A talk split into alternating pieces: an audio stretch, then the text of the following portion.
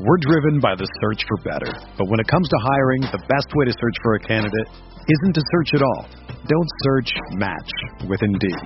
Indeed is your matching and hiring platform with over 350 million global monthly visitors, according to Indeed data, and a matching engine that helps you find quality candidates fast. Ditch the busy work. Use Indeed for scheduling, screening, and messaging so you can connect with candidates faster. Leveraging over 140 million qualifications and preferences every day, Indeed's matching engine is constantly learning from your preferences, so the more you use Indeed, the better it gets. Join more than 3.5 million businesses worldwide that use Indeed to hire great talent fast. And listeners of this show will get a $75 sponsored job credit to get your jobs more visibility at Indeed.com slash BlueWire. Just go to Indeed.com slash BlueWire right now and support our show by saying that you heard about Indeed on this podcast. That's Indeed.com slash BlueWire. Terms and conditions apply. Need to hire? You need Indeed. Do you ever feel like you're always on? What do you do when you need a moment to chill? How do you like to hit the reset button to get ready for what's next? These days, everything is go, go, go. It's nothing but nonstop hustle all the time. Work, family, friends, a million pressing social issues, and an expectation to be on 24 7. Sometimes you just need a moment to turn off and hit the reset button. That's when you reach for an ice cold Coors Light, the beer that's made to chill. Listen, there's a lot going on in Green Bay right now, and I feel like we could all use a moment to chill with a Coors Light. See, Coors Light is cold lagered, cold filtered, and cold packaged. It's literally made to chill. It's as crisp and refreshing as the Colorado Rockies. Perfect for a moment to unwind. Coors Light is what I choose when I need to unwind. So when you want to hit reset, reach for the beer that's made to chill. Get Coors Light in their all new look delivered straight to your door with Drizzly or Instacart. Coors Brewing Company, Golden, Colorado, and as always, celebrate.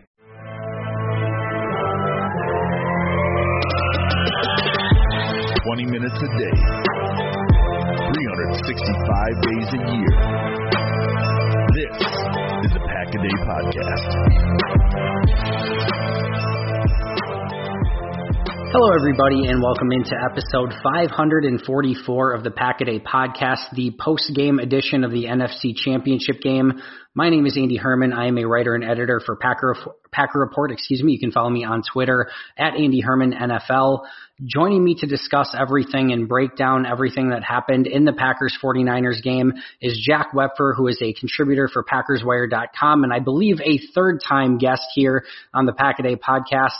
Jack, thank you so much for joining me. I know we were both hoping that we would have a more fun uh, potential podcast to cover here with hopefully a Packers victory. Obviously, that did not come to fruition, but we still have a ton to discuss, including the game today. We'll take a look back at the season as a whole. We'll also take a little bit of a look forward ahead to next season as well. But I want to start by asking you, what were your initial thousand foot view down reactions of this game versus the 49ers and what were your biggest takeaways?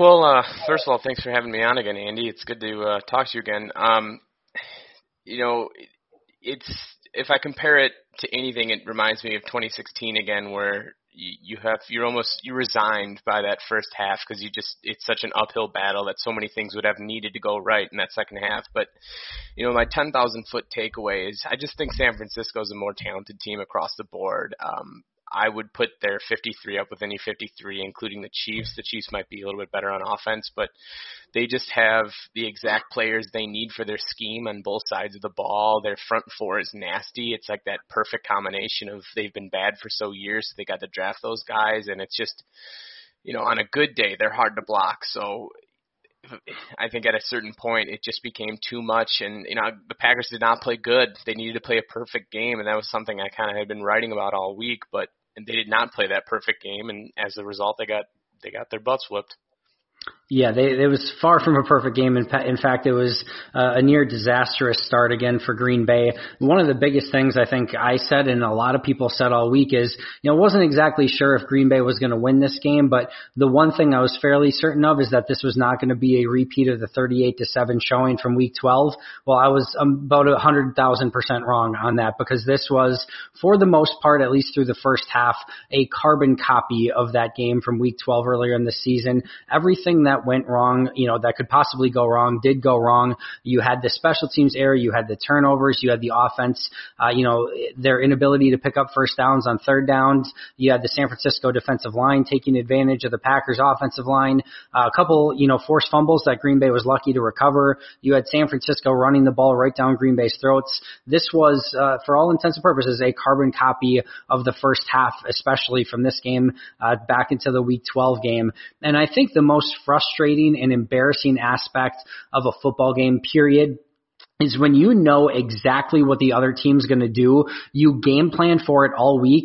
You game plan exactly for what they're going to do. They do it anyway, and they absolutely, you know, pound the rock right down your throats. And that's exactly what happened today with the 49ers. Make no mistake about it. San Francisco wanted to run the football. Green Bay knew they wanted to run the football. There was nothing exotic or different about what San Francisco did today than what they did against really, you know, any opponent they faced in the regular season. Certainly the Packers in the regular season season.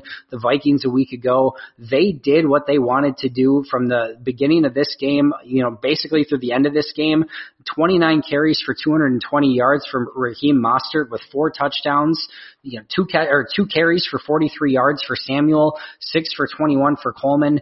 That was to me the frustrating part. 286 yards on the ground. I legitimately think had Jimmy Garoppolo not thrown a pass in this game, I think they still would have won, which is an incredible thing to say in today's day and age. But that's how effective they were on the ground, and that's how disappointing it is for Green Bay that they were not able to counter that in any way, shape, or form or come up with a potential solution to stop the 49ers running game.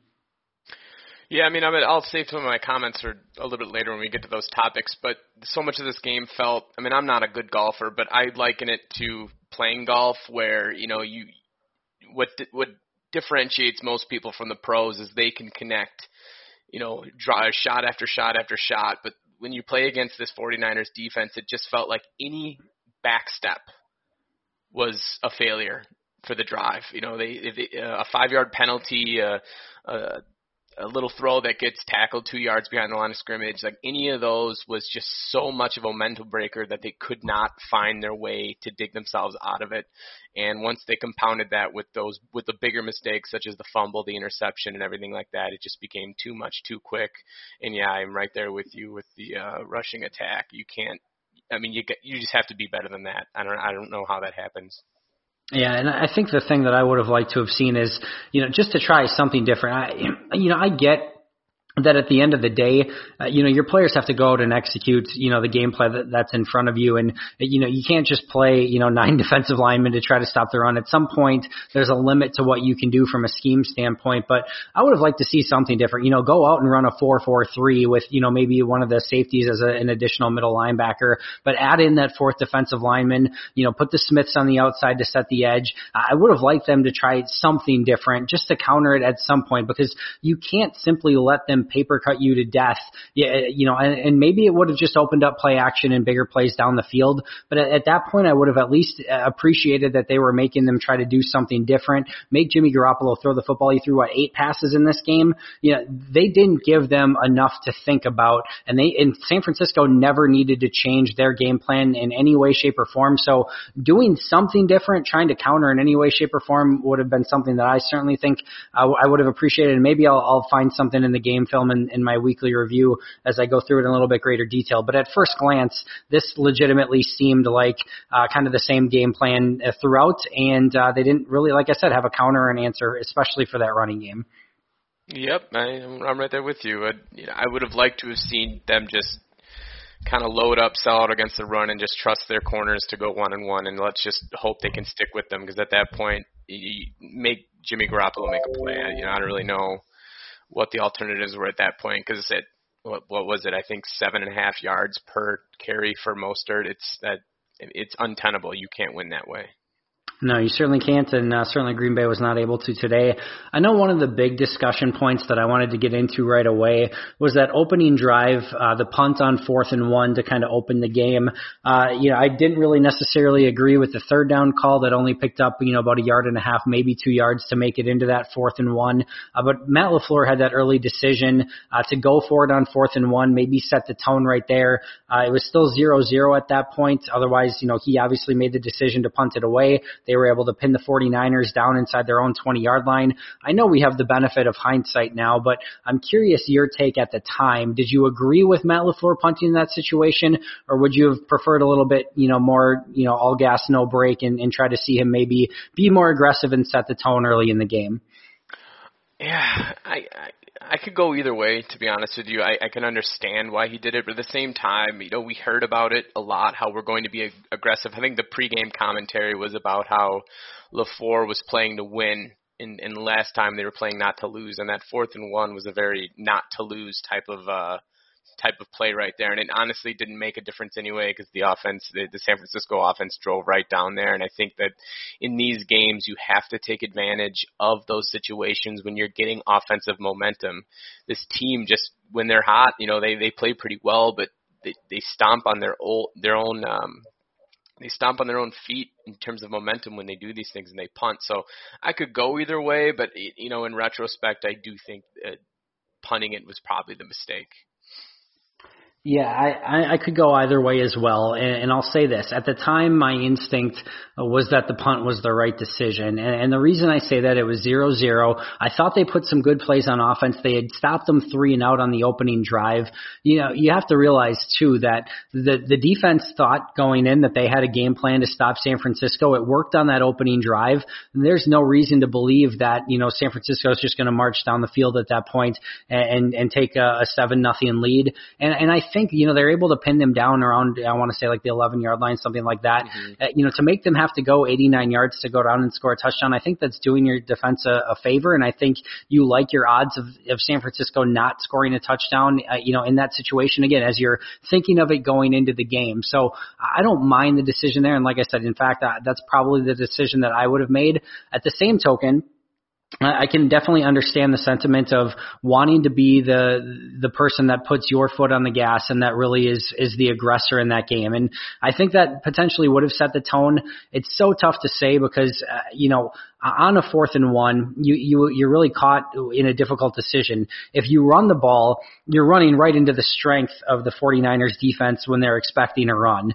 If you pass the ball in that situation, you better have a perfect play call and, uh, you know, you're, you have more risk in that situation by throwing the ball as well. So, uh, you have to come with a perfect play call. Maybe you have a couple, you know, fourth and one, fourth and two type plays that, uh, you have that you think are going to be successful, but maybe you don't want to necessarily use those within the first you know, handful of plays of the game. So I don't necessarily know that I, I dislike the call at the time. In hindsight, it looks a lot worse because that was really the last time where Green Bay was in the game, uh, to almost to an extent, you know, but, uh, again, at the time I agreed with it, but I, I certainly would not have minded the aggressiveness had they, they, had they decided to go that route as well. Right, you mentioned it, and I, I, it was that third and three call that really hurt them. Um, Jamaal Williams went out to the flat, and I, I don't really know. I saw some commentary out there, so I don't really know what was going on. But he had Jimmy Graham kind of wide open there. I don't know if Graham was supposed to rub on uh, Jamaal Williams' defender to try to create some more space for him, and that's why Graham was more open than he should have been on that first read. But it just felt like that that that third and three had a lot more potential for more of an easy conversion. That's that's probably more where my frustration comes from, more so than that fourth and one decision. Yeah, Matt LaFleur mentioned in his press conference that they were uh, basically they tried to get out of the huddle really fast and hit hit Williams in the flat to pick up the first down. His comment was that when you hit a receiver in the flat like that, you're almost always going to get at least three yards, sometimes four, five, six yards. So um, it certainly sounded like that was kind of the, the plan going in and it developed so quickly and he threw to Williams so aggressively that it seemed like that was kind of the design of the play. Mm-hmm. But, uh, you know, one of the things that I don't like on, on third and fourth downs like that, sometimes I don't like plays that are destined to go in a specific area and get the ball out right away or like screen passes because – it doesn't really allow you that time uh, to improvise. You just have to kind of make that initial read and, and make that initial throw and hope that it works out. And if it doesn't, like I said, you don't have that second option or that improvis- improvisation option. So I don't always like those type of plays in those type of situations, but uh, they, they, you know, apparently got the, the look that they liked. Uh, the 49ers made a really great play on it. They stuffed, stopped them short and, and kind of the rest was history. But uh, I know that that fourth down will be talked about for a while And like you said, I think that third down certainly is worth some discussion as well. So let's kind of go over this first half a little bit because I think, you know, a lot happened in the second half and Green Bay was able to cut it to 14 points at one point, but a lot of the second half really amounts to what I would call almost garbage time because it was you know 27 nothing at halftime and Green Bay was just trying desperately to to do anything that they could to try to catch up at that point and never really got it closer than that that 14 points with kicking off to the 49ers about midway through the fourth quarter but you start this game 49ers go three and out, have to punt the ball. Uh, Packers get it back. We just discussed the series of events that forced them to punt. 49ers then drive down and score the touchdown. Packers get the ball, immediately have to punt. 49ers go down. They get the big field goal from Robbie Gould, which I thought was an underrated play. Uh, he hits the 54 yarder with ease. You know, instead of Green Bay taking over in, in really prime field position, if he misses that, they not only get the points, but they pin Green Bay back. Green Bay gets the ball pinned back that was the drive where uh, they had the shaked punt by J.K. Scott. It was a, what a 20 yarder, and, and San Francisco started in plus territory. I want to say it was around like the 37 yard line. 49ers immediately score a touchdown, and it's 17 nothing. And this is where I thought things really started to unravel for Green Bay. And you might say, well, it was already 17 nothing uh, 49ers. It already was well unraveled at this point. But I really thought that this was the opportunity that Green Bay had to maybe just kind of calm the storm a little bit and, and maybe try to get some points before half, go into halftime and regroup. And I thought that if they could weather that initial storm by the 49ers, there's a lot of football left. We saw, you know, Green Bay eventually have some success in the second half moving the football. And in fact, on that ensuing drive, they also had success moving the football. They get it all the way down well into Green Bay territory. What I thought was really a beautiful drive. They ran Aaron Jones really well. They spread the ball around. Really liked what they did in the drive. And then have the unforced error, the fumble between Lindsay and, uh, Corey Linsley and Aaron Rodgers that results in, uh, the 49ers taking over. They get a field goal on the drive. It's still, it's 20 nothing at that point not insurmountable if Green Bay again can go down with a two minute drill and, and maybe score, even get points again, make it 17 nothing, go into half with some momentum, regroup, you get the ball in the second half, do something, but they immediately throw the interception, uh, on the pass, uh, intended for Geronimo Allison. 49ers get another touchdown, 27 nothing. Green Bay gets it back again and has to punt and it's 27 nothing going into the half. And I think that difference from you know, being down 17 nothing with the ball in San Francisco territory, ready to put up some points, even if it was just a field goal. They were in pretty easy field goal range at that point to go from what would have been a, at least at, at minimum a 14 point game with about five, six ish minutes left in the, the second quarter, San Francisco football to 27 nothing by the end of the half. That to me was the collapse that really just sh- slammed the door shut uh, on ultimately the Packers season. Yeah, it's kind of a carbon copy of Week 12. I, you know, it was the defense actually played better uh, in Week 12, in my opinion, in the in the first quarter and a half, and then all of a sudden things just started to unravel um, to the point, like you said, it, it just it, it became it, the hill got so steep that it was going to take a miracle. Perfect defense throughout the entire second half, and a lot of quick scores against a really top defense in the league that as you said, that that that fumble. Uh, what yard line was that on? Um, the 25, you know, right in the red zone. At worst, they get a field goal off of that. Um, but those are just big plays that you can't make in these big situations. No, yeah, it was the 25 yard line, uh, second and five. So they were in a good down and distance on the 49ers 25 yard line, had the opportunity for points. It looked like they were going to have the opportunity uh, to potentially score a touchdown on that drive as well. So uh, it was, yeah, it, like you said, it was a, a comedy of errors.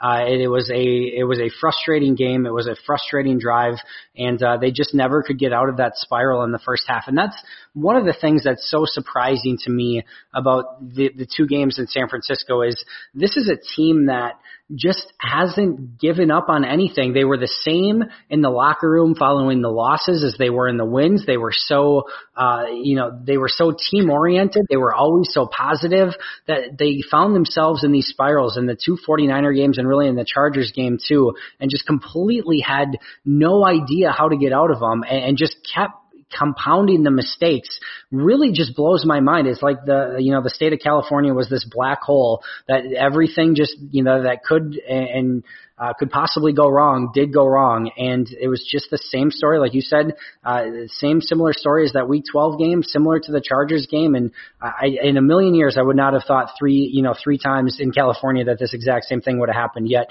here we are. It happened again. And, and now again, Green Bay's heading home with uh, no Super Bowl in sight. Yep, it looks like the in the Week 12 game. It was about three minutes left in the a little over three minutes left in the in the first half, late in the first half when San Francisco added 10 points to their score and then you know made it an insurmountable lead. And it was same same here. About three and a half minutes left when when they take a 17 nothing lead and make a 27 nothing lead. And that's just you know that's a huge huge difference, especially when you come out and you score on your opening drive. I mean, they they can hold that to 17 nothing. Worst case scenario, right there, at 17-10 going into the uh, their their first defensive stand in the second half. That's a that's a huge difference. Yeah, it certainly is, and again, a, a frustrating situation, both in Week 12 and in this game as well. Speaking of that inability to play in California, uh, Green Bay 14 and one this season outside of the state of California with a plus 119 differential, a point differential. Again, 14 and one plus 119 point differential outside the state of California 0 3, minus 61 in the state of California. So uh, California teams with Bosa's on them were certainly uh, their kryptonite this year. They had absolutely no answer. I'm not. I have no idea what you can pin it to. Of course, the 49ers are a really good football team. That's one thing you can pin it on. But uh, just crazy that their three games in California went so incredibly poorly the way that they did. Yeah, I mean, I don't have a ton to add to that other than they just, I, I it must just be that they're a, a bad matchup for Green Bay. They didn't have any answers schematically, um, personnel. It just two nightmares, well, three nightmares in California. Yeah, it was, and uh, like I said, that's why you know Green Bay ended the season the way that they did. Let's discuss the offensive performance a little bit. Uh, a lot of this was, like I said, in that second half when they're trying to get back in the game. Rodgers finishes 31 for 39, 326 yards, two touchdowns, two picks. Uh, he also had that missed exchange with Corey Linsley. Uh, he did take blame for the Geronimo Allison interception. He said uh, after the game that he could, you know, he has to go back and look at it to see if he uh, pulled out too early on the the Corey Linsley fumble fumble or if, if Linsley kind of short armed it. On my initial glance, I thought Linsley kind of short armed it a little bit and never really got it to, to Rodgers' hands. And, and that was my initial take at it, but I'll want to look at that again. Uh, Aaron Jones goes 12 for 56 with a touchdown, uh, added another five catches for 27 yards and another touchdown. Uh, Davante Adams goes nine catches, 138 yards. They scored 20 total points, but all of it after being down 27 to nothing. Um, and and really, I think that the takeaway here is the offense did not get going until basically the game was over at that point. Right. Yeah. As soon as they they found momentum, way, way, way too late. You know, they had that like we talked about earlier, that opening drive where they looked uh, pretty competent. Um, they didn't go for it on the fourth and one, and then after that, they just, you know, it was a lot of three and outs. They couldn't get anything open, and, and um, like I was talking about earlier, against this defense that's so good, you can't make mistakes. You know, a, a, a false start. I think I think it was Bulaga had a false start, but those those little small small five yard penalties, those incomplete passes, those little run after uh, yards after the catch catch catches that don't really go anywhere um, you know, when they're faced with these second and longs, third and longs, those are a nightmare against this defense. And you have every play matters. And if they're not going to hit those plays over the top, they're not going to take those shots over the top. They need to find themselves, or they needed to find themselves in good down and distance situations, and they could just never get that going. Add on top to that, you know, the poor punt, um, the interception. Um, that's the, all those turnovers hurt. You just they just made way way too many mistakes, um, both big and small, and that's what leads you to 27 nothing against a Super Bowl caliber team. Yeah, it certainly does. Uh, moving along to the defensive performance, not a ton to talk about here, unfortunately, either. They did have the one sack. Um, they had the third down stop to start the game. That that looked great at the time, and then that was kind of about it. Jimmy Garoppolo threw only eight passes, was six of eight for 77 yards. Mostert finishes the day with 29 carries for 220 yards and four touchdowns. The 49ers ended with 285 total rushing yards. As I mentioned, Samuel was two rushes for 46 yards and just no counter punch uh, throughout the entire the entirety of the game. You know, they had the one stop in the second half. Um, but it just it just wasn't enough. They they didn't have anything to stop the 49ers running game and and I noted, you know, uh, and I know a lot of people did as well, but watching that 49ers Vikings game from a week ago, how quickly the 49ers get out of their stance. It's like a track meet, you know, them getting to their initial block into the second level. It's a really unique system. Their offensive line does a tremendous job. They're ridiculously athletic and, and give credit to the 49ers for how they built this roster. This is a master class in taking a uh, you know, a scheme and a system and matching the exact perfect players to that scheme and system. They have the offensive linemen that they need to be aggressive with that stretch zone blocking scheme but they can also counter it really well inside. George Kittle and Kyle Juszczyk are the perfect players in Kyle Shanahan's system and are absolute just ridiculous chess pieces uh, for that offense. Um, you know, Deebo Samuel fits perfectly. Emmanuel Sanders hasn't had to do a ton, but he fits well within that offense. Jimmy Garoppolo plays kind of that Matt Ryan-esque role for, for that Kyle Shanahan offense. So this is a perfect example of taking the, the system that you want to run and matching the perfect players to that system. San Francisco showed it today. Uh, like I said, I don't think Jimmy Garoppolo would have even needed to throw a pass in order for San Francisco to win, and uh, they they were strictly the better team uh, than than the Packers offense and the Packers defense. They showed it today. They showed it in Week 12. Uh, but uh, any takeaways that you had from this defensive performance for Green Bay?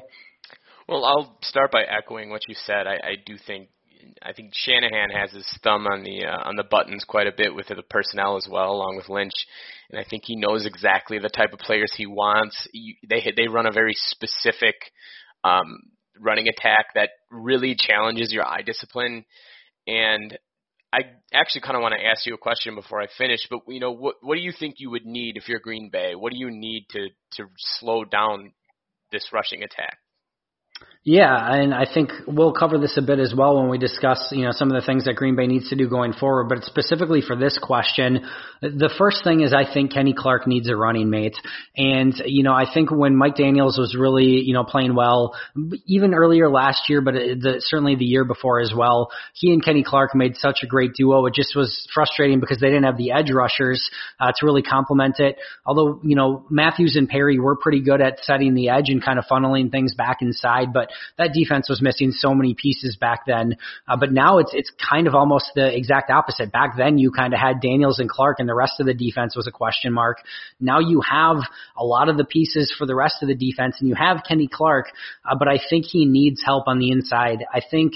Um, really what you end up in a game like this is you end up with Dean Lowry and Tyler Lancaster uh, playing a lot of snaps. Montravius Adams has not developed. Kingsley Keke will. I really legitimately think, and I think he's going to be a starter in this league, but even if he's not, I think he's very much going to be a rotational piece that can help you, but he wasn't quite there yet. At least the defensive staff uh, didn't feel that he was. And I just don't think, you know, I, I think Tyler Lancaster does some good things, but I don't think he's at that quality and that caliber yet. He's the guy that you want as your sixth defensive lineman, not your third. And I think Dean Lowry, to the to an extent, kind of the same thing. I think he's if he's your third or fourth defensive lineman, you're good. But if he's your second, that's not good enough. And I think Green Bay showed that today. You know, Preston and Za'Darius and Gary are going to be good on the edges. Uh, and Kenny Clark's going to be a dominant player for a long time, but I do think he needs some help in that defensive line, and I think that was a a less um, talked about issue for this team uh, than than what it really was. I don't think a lot of people were talking about it, but I think it was a major issue. Um, you go back to that Philadelphia loss and the Packers defensive line, specifically Lowry, Lancaster, those guys got absolutely obliterated off the ball. The Chargers loss was very similar. The 49ers loss was very much the same. The loss to the 49ers today was very much the same. So I, I think Kenny Clark needs some help. And then I think you see the athletic limitations with Blake Martinez. And uh, Blake Martinez is, is one of those players that's a lightning rod topic for discussion amongst Packer fans. And, you know, I think the answer for for Martinez is is somewhere in the middle. I think those people that think that Blake Martinez is just a bum and that he needs to get, you know, that it's a simple decision that Green Bay moves on and that he's a bad player. I think that's wrong, and I think the people that think that he's a really good middle linebacker because he leads the league in tackles all the time, uh, I think that's wrong too. I think he's a solid player, and if he's your 10th or 11th best player, you're probably in a pretty good spot. Uh, but at the same token, you see the limitations on film all the time with Blake Martinez. I think you saw it today. His lack of foot speed to be able able to get to the outside. You saw all the runs that San Francisco were able to hit on the outside today. Eh, not all of it by any stretch of the imagination, but a part of that is due to the, the lack of athleticism and foot speed from a Blake Martinez. You have to get more athletic at that spot. You also need somebody who can hold up at the point of attack a little bit better. You know, I know this, this Mike Pettine defense isn't necessarily predicated upon uh, a ton of linebackers, but, uh, you know, at some point, in order to do all the exotic stuff that you want to do and play seven or eight defensive backs, you know, you've got to get into some of the second and long, third and long situations. And if teams are getting five, six yards on you on first down, you're, you never are going to be able to successfully run that type of defense. So adding some bulk and athleticism inside next to Kenny Clark and adding some athleticism to that inside linebacker spot, I think is going to be something that can really help Green Bay long term and certainly help, uh, you know, them against teams like the 49ers. Right. I mean, that's why I asked because I, I think, yes, I think we're all disappointed in the defense, especially because they, you know, they took a pretty decent step this whole year. But some of the deficiencies that they've had and have been lingering all season really showed their face today. And I, it does start with Kenny Clark. And I remember I went back a couple days ago. I rewatched the Atlanta game, and it was just apparent how when when Grady Jarrett was on, how much he disrupted that that uh, San Francisco back uh, backfield and how much he's capable of doing. And Kenny Clark plays so many snaps, and he's a very good player. But like you said, he needs someone else to help hold the point, help push that line of scrimmage back. And we saw against Minnesota when they can do that, when they can play on on the opponent's side of the line of scrimmage. I don't care who your running back is, you're going to shut down the run.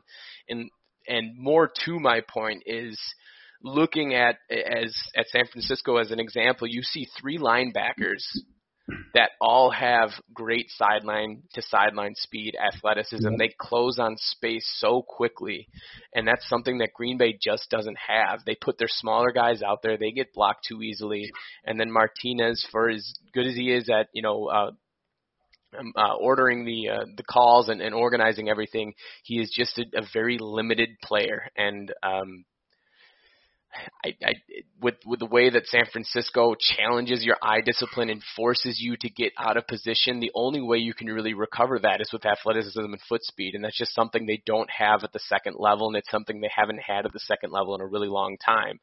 So I think those once we you know we'll talk about it towards the end of the podcast, but that's something that I think Gutekunst is going to have to take consideration into uh, going into the off season. No, I definitely think so too. And just think of it this way too. Imagine if Kenny Clark missed time. You know, like they they need somebody there to even even just for that as well. Because if Clark goes out, I mean, you're forced to play a lot of Montravius Adams and, and Tyler Lancaster and Dean Lowry, and and that's a nightmare. You know, to be frank. And, and again, there's nothing against you know those players. I know they're they're working hard and they're doing their best, but uh, they, Green Bay just doesn't have a player the the likes of Kenny Clark uh, that can fill in in that role and Clark does so much, and especially if, if Green Bay does want to play uh, some of those hybrid defenses more often again next year, and, and Raven Greene or Ibraheim Campbell or whoever they want to play uh, in that hybrid spot, uh, it's so important for those defensive linemen to keep those those uh, players clean because they're not strong enough to hold up at the point of attack.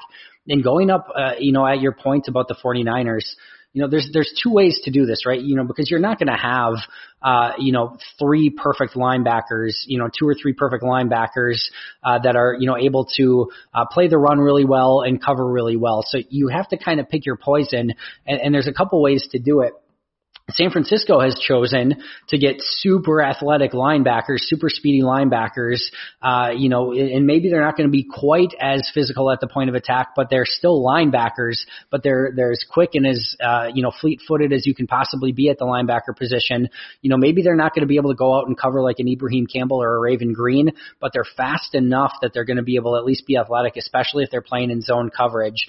Uh, Green Bay's in a way trying to cheat. They're basically trying to say, we want that same quickness, but we don't want to have to have the bulk on the field. And if teams are going to run at Green Bay, that's going to consistently be an issue. So, uh, getting, getting athletic linebackers like that that can play at that level and have the speed to still hold up in coverage uh, is obviously, to me, the, the better way to go. I like Green Bay's idea of of trying to play some of those smaller players and, and use some more, you know, six, seven, eight, you know, defensive back looks. I, I'm for that, but you have to run it at the, the right time and in the right situation. And we saw even today, I thought it was a genius move by Kyle Shanahan with the first touchdown. It was a third and seven, third or 8 mm-hmm. Mike Pettine is predictably in one of his softer, smaller defenses, and they go trap play right inside Raheem Mostert, and there's nobody on that side of the field.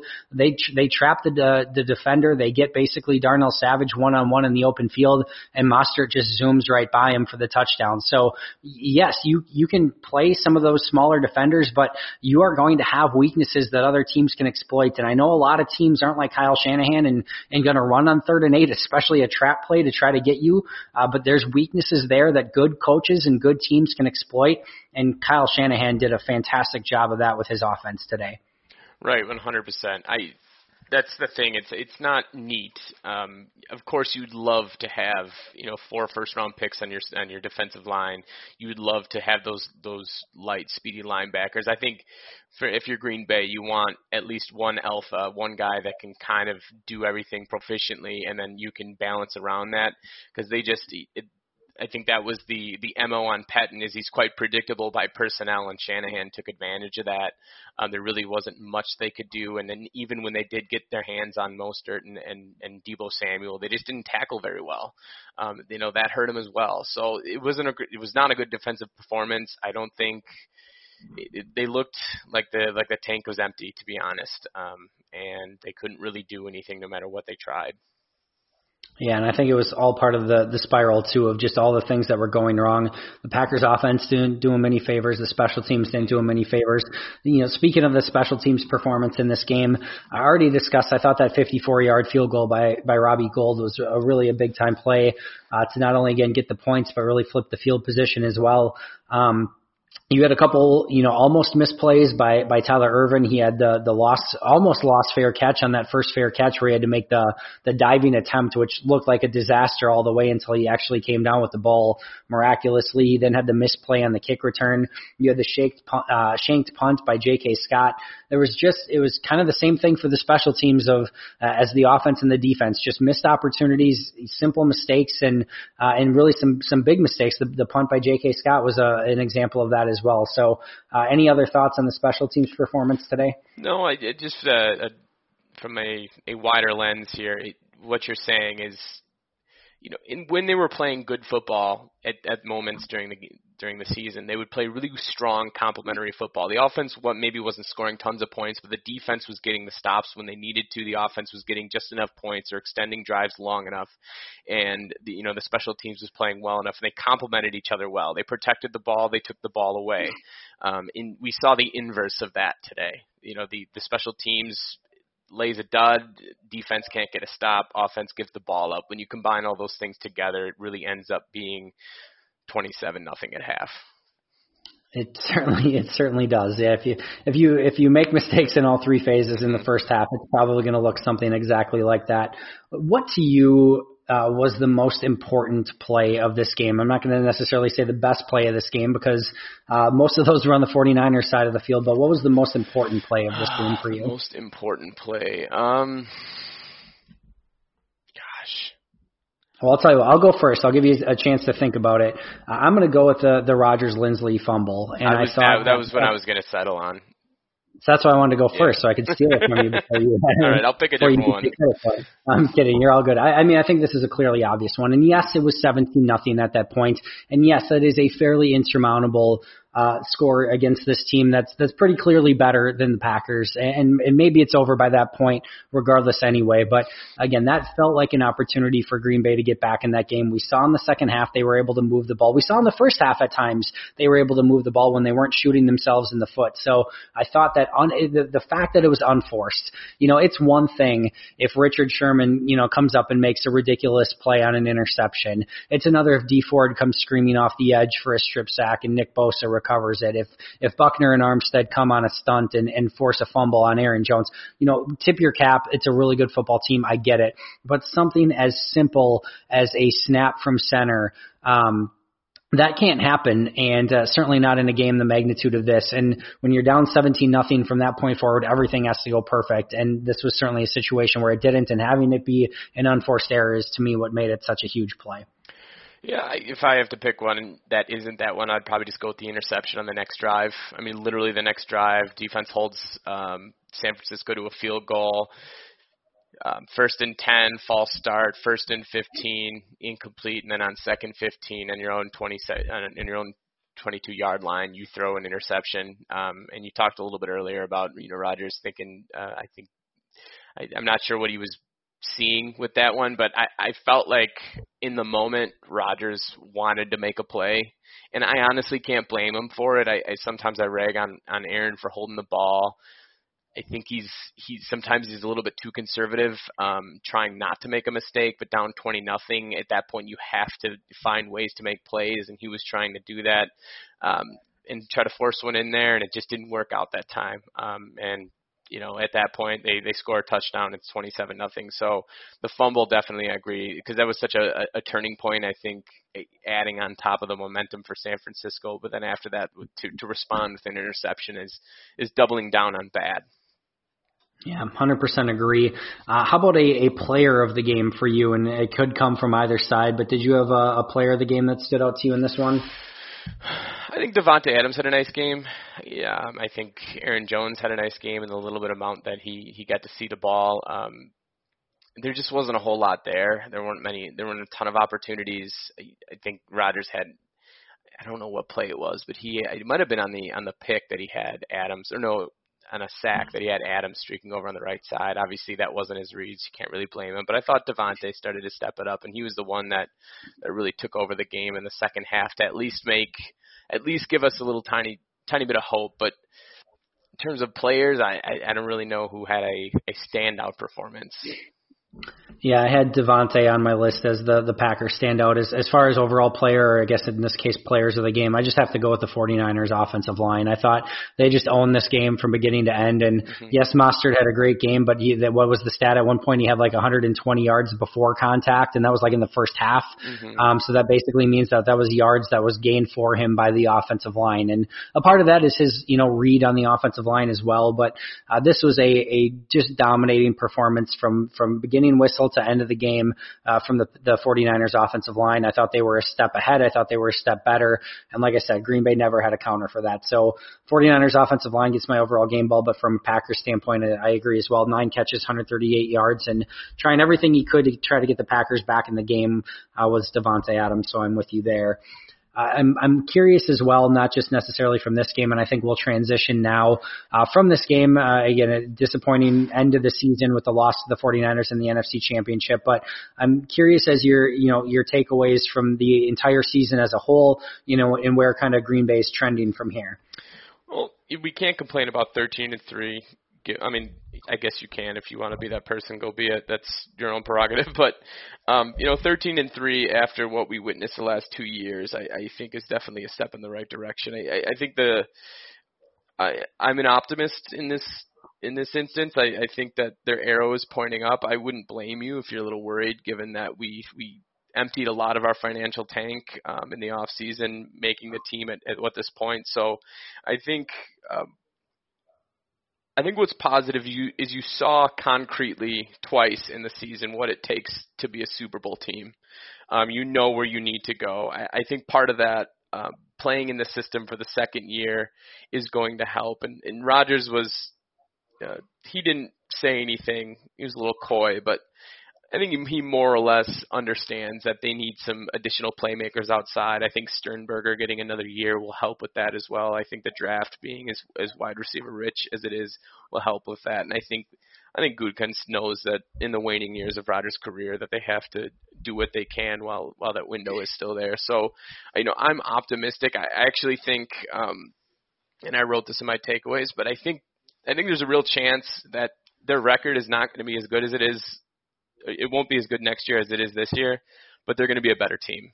That they'll be better off in the playoffs. They'll be a tougher out. They'll be more well-rounded. The roster will be more improved. A lot of the youth and some of the inconsistencies via communication errors are going to be cleaned up. I think they're going to have some more answers um, against the run. Uh, simply because they know what those weaknesses are, and they're just, you know, they're aside from Rodgers, they're a pretty darn young team. So um, I'm optimistic. I, I think they exceeded expectations this year. Uh, they won a lot of one-score games, and that's why I was not optimistic going into this game. I didn't think they were going to get blown out, but um, you know they got pretty darn far, a lot further than many of us thought they would. Yeah, it's funny. I actually texted my friend a, a same, the, almost the exact same thing that you just said after the game. I said, you know, Green Bay's probably, I'll, I'll be willing to bet a, a pretty significant amount of money they don't go 13 and three or better again next season. But I think they can be better in the playoffs and, and be a better team uh, at the end of the season uh, if things, you know, continue to progress the right way. Uh, they should be able to retain, you know, any real player that they want to retain this offseason, whether that's Brian Bulaga, Mason Crosby, um, you know, any of the free agents that they want to retain, they should have the money to do so. And I think they can make uh, probably one significant signing as well as maybe, uh, you know, adding a couple, um, you know, supplementary players here or there if they want to. Um, and I think they have a, another draft class, and I think they have a lot of young players that are still up and coming. So uh, I don't necessarily think that uh, this team is is headed for a major regression, uh, but I do think they have a lot of work to do still, and I think we saw a lot of that today. Uh, you know, big takeaways for me. Uh, Za'Darius Smith. You know, this was a a franchise altering uh, signing by Brian Gutekunst. Maybe not quite to the level of a Reggie White or a Charles Woodson, uh, but maybe only a half a degree or so uh, difference, in my opinion. He's that type of, of player.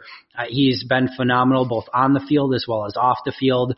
Uh, he's mentored players like Rashan Gary, and you saw it from practice number one. Rashan Gary was with Za'Darius Smith and Preston Smith. He was he basically glued to those two players. Um, so I just think that that signing was something that was so incredibly positive. And to add to that, then Preston Smith and Adrian Amos, I think was uh, just a, a gangbusters off season. And I think Billy Turner, while he had uh, some struggles, especially uh, last week against Seattle and towards the end of the season. Still a massive upgrade from Justin McCray and Byron Bell from a season ago. And I really like a lot of the young players from this draft class. And I know I know a lot of people will focus in on Rashan Gary and say, you know, this is a, a perfect example. You know, he barely plays in an NFC championship game. And when you make your highest pick like that since, you know, BJ Raji, uh, you have to do a little bit better than that. And, and I understand that argument, but I've also seen, uh, improvement from Gary. And I think there's a lot of strong football still ahead of him. And, and I'll say this too. I think even if Gary doesn't become the player that he was, you know, hoped that, that Green Bay hoped he could become, uh, if they end up with the players that that I think they're going to end up with out of Elgton Jenkins and, and Darnell Savage and Jay Sternberger and Kingsley Keke um, and potentially Ka'dar Hollman. I, I still think very highly of him as well, and that's not even to say that they have a couple lottery tickets still in, in Dexter Williams and Ty Summers as well. Um, I think that this could potentially be one of the, you know, uh, maybe not all-time great draft classes for the Packers, but a phenomenal draft class for the Packers, and that's if Gary doesn't turn out and, and all those other players still do. So really like a lot of the young players on this team.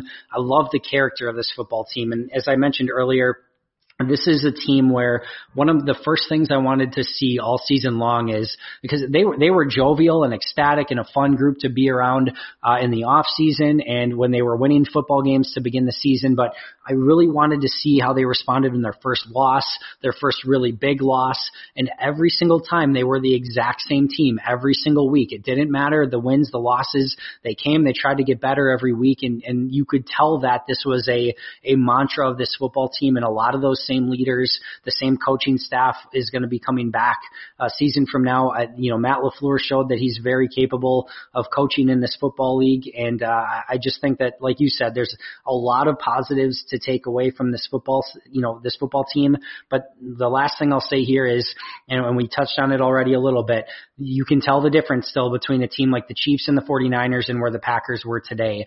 And I do think that they benefited this season from, uh, you know, from a lack of injuries, which will probably come back to haunt them next season. It's just how it works. Um, you know, I think they benefited from some matchups that they got lucky breaks. For example, seeing Matt Moore against the Chiefs instead of Patrick Mahomes.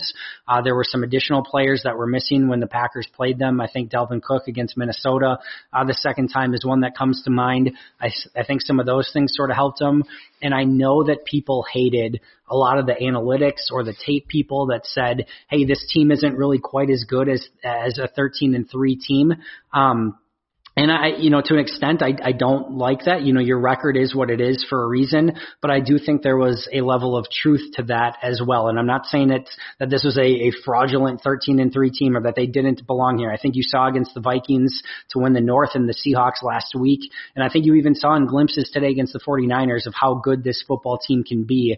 But I think that there has been a lack of them being able to put a full game together throughout the entirety of the season. There wasn't one game that they played where I'm like, that, that that's it. That's exactly what I'm looking for. That's a really good football team. The Raiders was probably closest, and there were a couple plays in that game where the Raiders were uh, really, you know, uh, right in that game and, and about to maybe even take a lead, uh, and then a couple things go their way and, and it kind of spirals out of control. But outside of that game, I didn't think there was, uh, you know, really anything close to a, a complete performance throughout the season. So I think this te- team still has a ways to go, but I think Brian Gutekunst is going to be aggressive in the off season, and I think a lot of these younger players taking the, the next step. And a lot of these players being in the second year of Matt LaFleur's offense is going to go a long way to helping this team improve as well. Uh, and I know that was a really long take on that, so I apologize. no, that's fine. Um, I'm just going to double down on your comment on Za'Darius and expand it a little bit more. I think when we talked um, over the off season, I was a little reticent on opening up the bag for a lot of free agents because you know, I, I, I was tending to think that let's just roll over the cash, let the system play out, let those guys get their feet wet, then target the guys that you know you're going to need to make that jump in this off season. And I was proven wrong. Um, and because that really is because Brian Gutekunst hit the home run of home runs.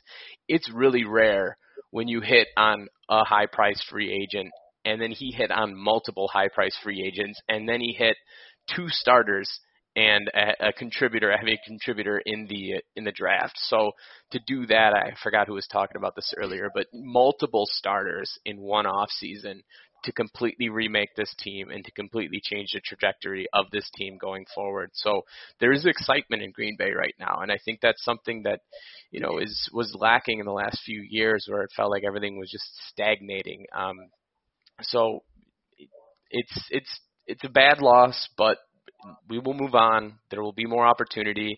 It's an important off season, but you know each off season is important. So I think it's just about determining what your needs are, prioritizing them, spending smart money, and going after players that hey, like Za'Darius, if they are a little more expensive, but you know they're going to make the difference, don't be afraid to pony up. Well, let's. I think that transitions us uh, to a perfect conversation. Is you know where does Green Bay need to add and get better uh, in this off season? Um, you know, there's a couple places, of course, that I'm sure are going to be low hanging fruit here, but I'll let you kind of get to those. But what does Brian Gutekunst need to do this off season? Well, Blake Martinez is a free agent, and I, he, in the locker room, the the, uh, the uh, local news was showing his interview, but he was tearing up, and I think because he knows that it's it's probably unlikely that he's going to be back. Um, just based on what I think his asking price is going to be, and I think what teams on the open market are willing to pay for him. You know, he's he stays healthy. He's been productive in the sense that he gets a lot of tackles, but I think we saw his limitations as an athlete on a defense that really only wants to play one linebacker, and I think you need a guy who's a little bit more capable. So I think that they're going to have to upgrade either through the draft or in free agency at that. I'm enticed by former Badger Joe Schobert. I know that Schobert, excuse me, um, you know, obviously there's a Wisconsin connection, but he he's that athletic middle piece that I think could make a difference. But um, I would start there. I think um, you have to find if there's a an offensive weapon that can be had to provide a little bit de- little bit of depth. But generally, I think you would go in the draft for that. Um, and then for me, it's locking up Brian Bulaga and making sure to keep him for another two to three years, just because it's hard to find a tackle in the draft of his quality, and I think he uh, he can stick around for for a couple more years. I do think they have the money for that to keep that offensive line intact. Yeah, you hit on a lot of the ones, and we kind of discussed a couple of them earlier as well. Uh, number my number one on my list was you know some more weapons in production out of the wide receiver and tight end position. You know, Green Bay knows what it has in Aaron Jones, it knows what they have in Davante Adams, but I think you could see in a game like today, and, and really throughout the course of the season, you know, there are some pieces there, but you could even see today, and, and I know these aren't necessarily your most dynamic players in the world, but the, Aaron Rodgers was trying to get the ball out of his hands early, and he gets the the ball out quickly to Jamaal Williams and Geronimo Allison and Marcedes Lewis on those first couple drives and not a single yard after the catch. And I just think that that's got to be something when when Aaron Rodgers was explosive as a passer, and uh, even even in the late Brett Favre years in that NFC Championship game season against the Giants, uh, you know, even going back to that game, what the Packers were so good at was having guys that could run after the catch and just getting them in space and letting them use their athleticism in the open field. And whether that was Greg Jennings or Donald Driver, or Jermichael Finley, uh, you know, and the list goes on and on. We all know the players, but I just think that they've got to get more dynamic, and I think Jay Sternberger can be a piece of that at the tight end position. Um, but I think they have work to do. I do not think Jimmy Graham will be back this uh, this next season. I think they will move on from him. Um, but I do think they just have to be more dynamic. And I think if you have, you know, maybe one or two more players uh, alongside, you know, Aaron Jones and Davante Adams, I think that just opens up the entirety of the offense. And um, as I know that this receiver class and even to the, an extent this tight end class in the draft is very well spoken of, but I I almost think that you you may want to try to find a, a veteran that Aaron Rodgers trusts a little bit that he he feels can maybe open up that offense and and that he he feels comfortable with that they're going to run the route at the right level. And it doesn't take two or three years for a, a rookie to to kind of make that adjustment into the offense. And I know we're coming from a season in which we saw, you know, DK Metcalf and AJ Brown and Deebo Samuel and all these young receivers make such a big impact. Terry McLaurin, uh, and the list kind of goes on and on. But uh, I think the odds of that hitting hitting twice uh, is is definitely probably not great. Even though I know this class is great, so I think they have uh, some work to do at that that wide receiver tight end position and just getting more options you mentioned it, Brian Bulaga, or at, at least addressing right tackle. Um, they, I know that there was talk maybe this last offseason that Billy Turner could move out there and play right tackle. That is not an option. I don't care how many people, you know, how many times people want to try to speak it into existence. You know, he's having trouble enough at right guard. Moving him to right tackle is, is not an option at this point, at least a successful one. Um, honestly, I don't. I think there's probably less than five percent chance of this happening, but I would love for them to find a way where they could actually bring back Bulaga and Veldheer. Um, I think as long as one of those guys is healthy or in really good shape, and the fact Veldheer can play both left tackle and right tackle is is gorgeous. You know, Veldheer was just a, an ounce away from staying retired forever, so maybe him playing a swing tackle and not having to play full time doesn't sound like the worst thing in the world to him. If you could make that happen somehow, uh, with it being somehow financially conscious, I would love to see that happen. Like I said, I don't I don't foresee a scenario where that happens. If Veldheer wants to play, I think he could actually start somewhere. So uh, we'll we'll see what happens there. But depth along the offensive line is another big issue getting Kenny Clark, that player on the interior to team with, finding that athletic linebacker, and then last but not least is just really developing those young guys. This is a team of Jay Sternbergers, Darnell Savage, Rashan Gary, Kingsley Keke, Jaire Alexander, Kevin King, Chandon Sullivan, uh, Elgton Jenkins, MBS, Equanimeous St. Brown coming back, Allen Lazard, Oren Burks, Raven Greene. They have a lot of young talent. If they can really hone in on that and develop that talent, that's the biggest and best opportunity for the Packers to take the next step. It's not just, you know, draft players, you know, playing next year, trying to go out and hit home runs in free agency again. Those young players really have to take the next step for Green Bay to be successful next season. Yeah, absolutely. I mentioned that earlier. You know, they're a young team, and we can, as we would hope, that there's some sort of developmental curve where they're they're ready to step in next year and, and produce. You know, that second year jump. You know, if this is a good rookie class, they all take that second year jump it could really, really help. You know, especially along that that defensive pass rush, where you have to rotate guys in there. And if if Rashan Gary ends up taking that leap, and all of a sudden you can get those three on the on the field with Clark in passing downs, you know, suddenly it's it's it's a really filthy front, uh, filthy front. Excuse me, that's hard to say. Um, but uh, yeah, I, I think we can't forget about you know the the presumed or the hope the presumed uh, improvement on top of targeting need. You know, I, I, I like to, to hit some of those wide receivers. I'd like to get a youthful tackle. I'd like to get some development with some instant impact, but I, you know, that's a thing I'll leave up to Brian Gutekunst because he makes a little bit more money than I do. uh, just a tad bit, and he's certainly earned that uh, the right to make that money so far. Uh, we'll kind of go lightning round the rest of the way, but I want to get your quick thoughts on some of your favorite moments that stood out to you this season. Uh, I think that uh, the Vikings game, the second Viking game in Minnesota, was probably the, the the high point for me. I think that it was probably the closest to a complete game during the season in the sense that it was Agreed. a completely defi- uh, dominant defensive performance. It felt like if they could maintain that momentum, you know, they played that game much better than they played today. If they could have maintained something like that, this game might be a little bit closer. But that that gave us a glimpse of of what this team is looking like, what it could look like when everything's clicking. Um, granted, you know, Minnesota was down Dalvin Cook, but I, I don't even think it would have mattered in that game, and I don't want to relitigate all of that stuff. But my point is just simply that that was that was really a high point.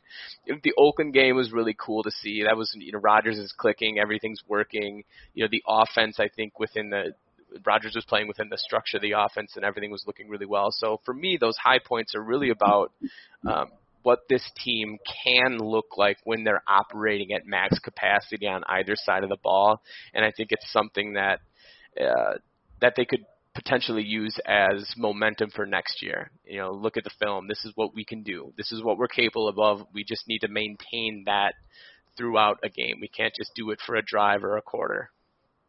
Yeah, you hit on a couple of the ones I had as well. Beating the Vikings to win the North and going six and zero in the division uh, the next week when they beat the Lions were a couple on my list. The Adrian Amos interception versus the Bears to start the season. I just thought that that got everything rolling off in the right direction, and to have him get that interception against the Bears, especially with all uh, the smack talk between uh, Bears Twitter and Packers Twitter, that was such a sweet moment uh, as well. The Rodgers throw to Jamaal Williams in the back of the end zone against the Chiefs, which was just a beyond insane throw uh, and a really incredible catch by Jamaal Williams as well. And then just getting their first playoff win since 2016. Um, I thought those were some of the things, and I, I don't want to get into it too much again here again, but I just thought that you know starting the season that way against the Bears and then continuing with their their run to start the season, um, I just thought that was such an important stretch when you have a new coach coming in. We saw so many of the other coaches get off to such a rough start uh, this season, and things just spiraled from there. For the Packers to start strong to open the season, and then be able to continue that to a 13 and three run, getting the home field in the in a bye uh, in the divisional round, uh, really set them up for success and, and being one, you know, one win away from a Super Bowl. So, uh, that, those were my, my favorite moments of the season. If you had to give a grade to the Packers for this individual season, Jack, what would you give them? From, from, from the hiring of Matt LaFleur until the end of the 49ers game today. I would I'd say an A minus. I, almost everything went perfect. I think an A is is they execute the plan as is is. I mean, I'm being, I guess, a little picky here because they they did a lot of things right, but obviously you would have at least liked to look competitive in the in the second to last game of the season. But you know they exceeded expectations. They kept finding ways to win games. I think they covered up some talent deficiencies in places that I don't think a lot of other teams could have uh, covered up. Um, and at times they just they they looked like they could be a dominant football team, and they have a they have a, a lot of good momentum. Uh, to stand on going into their second year, which is I think when in, in terms of the coaching. You know, Pettine always talked about it last year, but stepping into that graduate level, I would imagine it'll be the same for the offense, where there's a lot less thinking. They're playing a little bit more. I, I understand Rodgers probably uh, adapts pretty quickly, but those other guys are, are going to be a lot more comfortable making those adjustments. You know, when he's th- that, that feel on the deep throws, I think will be a little more precise. And so overall, I, I, A minus I think is fair. Yeah, I'm 100% with you there. I think A minus is the appropriate grade. So many question marks coming into the season. Uh, you have two straight losing seasons. You get the new head coach, the three top 50 picks, the four big free agents. How is everything going to work together? How is Aaron Rodgers going to work in a new offense? Bounce back from his injuries from a season ago. Just so many questions going into the season. To answer all those questions with a 13 and three season, a playoff win, and one win away from a Super Bowl, uh, you know, a, a, a Super Bowl appearance at least, uh, was really impressive. And uh, I think they built a lot of the foundation of what this Brian Gutekunst and uh, and um, you know Matt LaFleur system can be, and uh, I think this is a really good first step. Uh, history has a, or I guess the, the NFL, I should say, has a way of um, you know, kind of smacking you across the face really quick. And we all saw the Bears and Matt Nagy just a season ago, uh, really kind of be the darlings of the league. And Matt Nagy, if, if I remember correctly, winning Coach of the Year. And um, you know, all of a sudden they lost a playoff game and, and things unraveled very quickly. So this league can be harsh, and if you don't stay on top of everything, uh, things can unravel very, very quickly. But I like what Green Bay's built, and I think they put a solid foundation uh, together with this season. And if they can build upon it with this off season and, and developing some of the those younger guys, uh, hopefully this is the first step on the way to something even greater. Uh, I'll I'll hit you up on this really quick, Jack. What is, I know we just found out it's going to be San Francisco, Kansas City, but do you have a an early Super Bowl prediction? Oh man, um, you know what? I'm going to go San Francisco. I just think they're I think they're the most talented roster, one through 53. Patrick Mahomes is the best player in the NFL, and he has unbelievable. Tyreek Hill, I don't know how you cover him because you know I I quipped on Twitter today that I think he runs 70 yard comebacks because it looks like it. You know he can run the nine route. The guy as soon as the guy bails, he can come come back to the comeback, and he's right where he needs to be every single time. Um, so they're going to be really hard to stop, but at the same time, San Francisco's front just allows them to to cover to rush four, cover seven, and they don't give you a lot of time to throw. And they have, and I'm not really sold on KC's defense. They've played better um, as of late, but in terms of balance, San Francisco is just a, a more balanced football team on both sides. I think they can make up for mistakes with more consistency, but it's going to be one heck of a matchup.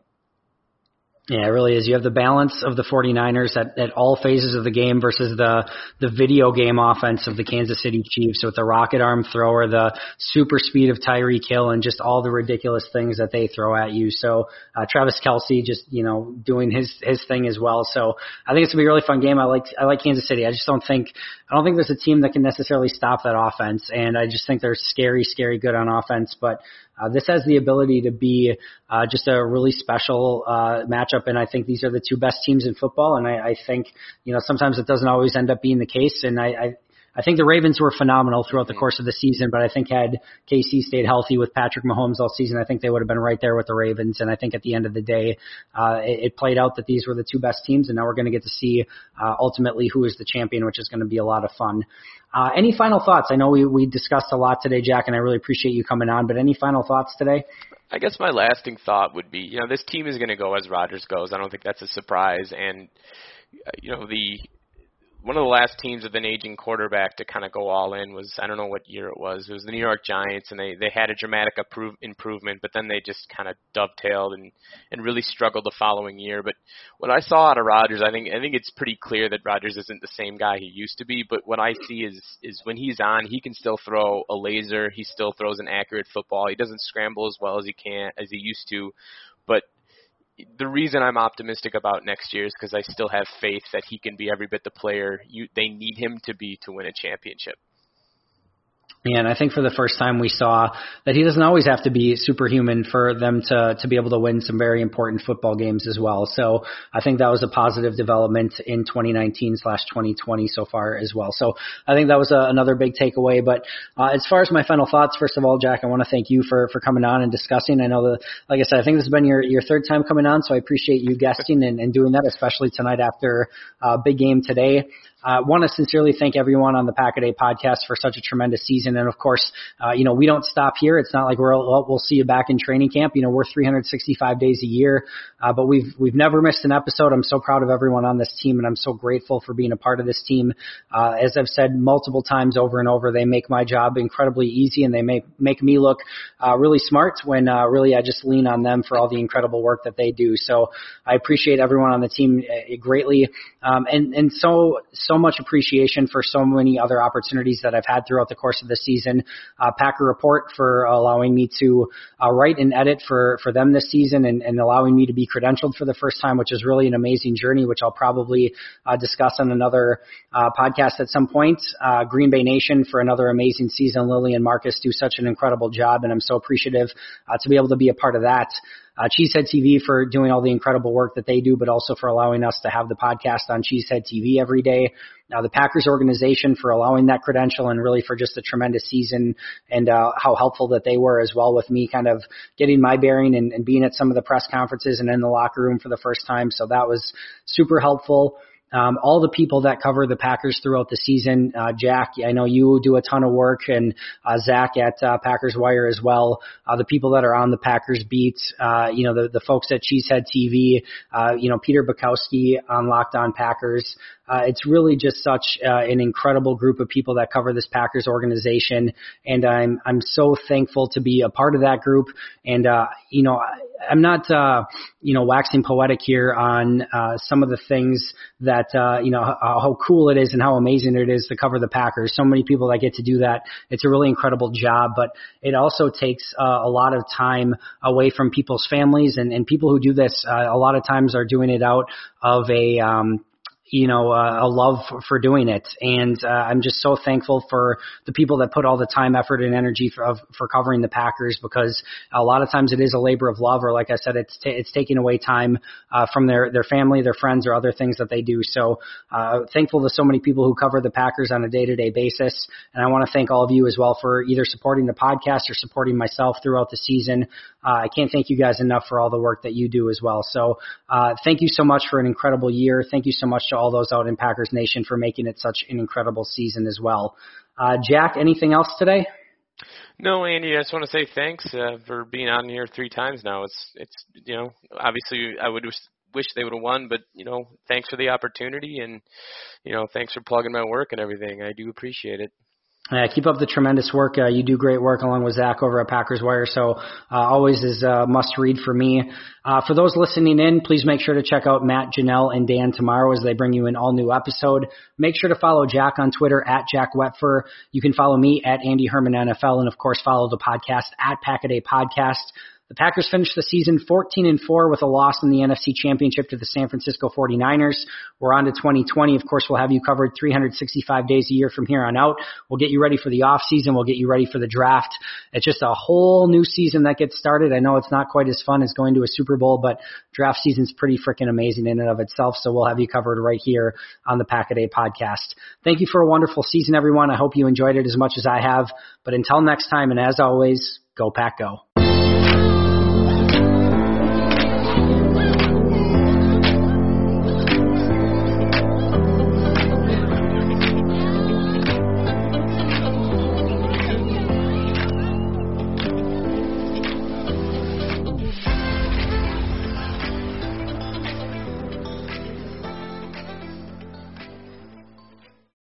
Whether you're a world class athlete or a podcaster like me, we all understand the importance of mental and physical well being and proper recovery for top notch performance. That's why I'm excited that Unifyd Healing is sponsoring podcasts on the Blue Wire Network. Unifyd Healing is a new and super innovative global network of wellness centers powered by Energy Enhancement System, or EE System. If you haven't heard of the EE system yet, then you'll want to listen up. This technology promotes wellness, deep relaxation, purification, and rejuvenation. Wherever you are across the globe, access to a center is easy and affordable. Interested in experiencing the EE system technology for yourself? Go to unifydhealing.com slash bluewire to learn more and find a center near you. That's unified, U-N-I-F-Y-D, healing.com slash bluewire. No material or testimonials on the Unifyd Healing website are intended to be viewed as medical advice or a substitute for professional medical advice, diagnosis, or treatment. Always seek the advice of your physician or other qualified healthcare provider with any questions you may have regarding a medical condition or treatment and before undertaking a new healthcare regimen, including EE system.